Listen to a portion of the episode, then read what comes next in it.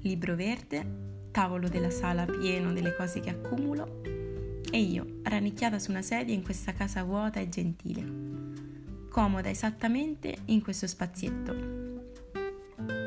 Poca luce e calda, come piace a me. Viene dalla cucina. Pigiama e, ovviamente, pagina destra. Divago sempre un po' all'inizio, eh? Faccio le presentazioni, i saluti di circostanza.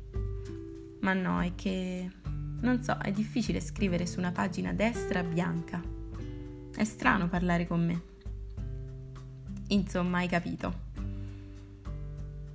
Mi metto alla prova, perché parlare davvero con un bambino è estremamente semplice e leggero, ma può diventare impossibile pian piano, senza accorgersene. Di sicuro non ho mai parlato con un diario e che non mi si venga a dire che lo sto facendo ora. Ma insomma, eccomi. E stasera sono proprio io. Ciao. Sono un po' triste. Ora sto già meglio perché ho pianto. Un bel pianto con tanto di singhiozzi. Ogni tanto può far bene. Era proprio nonna a dire così. Stasera sono triste perché perché quando uno è triste lo è un po' per tutto, anche per le cose che non conosce. E per lei, nonna, che a cena mi ha raccontato un sacco di cose, tenendomi la mano come sempre. E anche di questa brutta cosa che le prende alla testa e non le fa ricordare le cose. Io lo so, nonna, ma ogni volta che me lo dici per me è la prima. Perché tu adesso assomigli tanto alla mia bambina e io riesco ad ascoltarti. Ogni volta che ti va di dirmelo, è vera.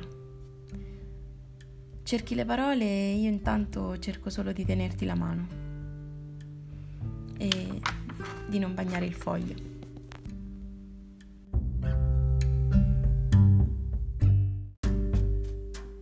Scrivo qui perché di persona esce sempre una piccola parte e quanto mi dispiace di questo in generale, tante persone a cui voglio bene o ho voluto bene, ci sono grandi e belle cose da dichiarare.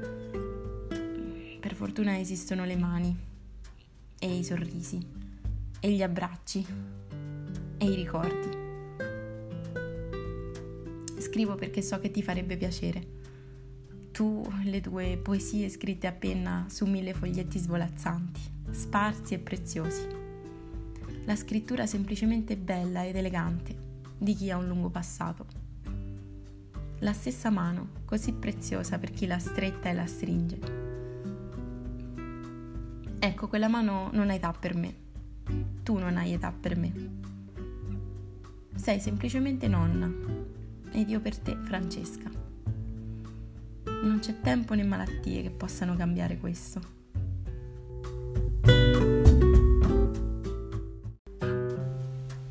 Probabilmente ora abbiamo la stessa tenera età e le stesse grandi paure, ma stringerci la mano risolve tutto e le poesie sono sempre più belle. Anzi, ora andiamo a dormire e scriviamone di nuove domani.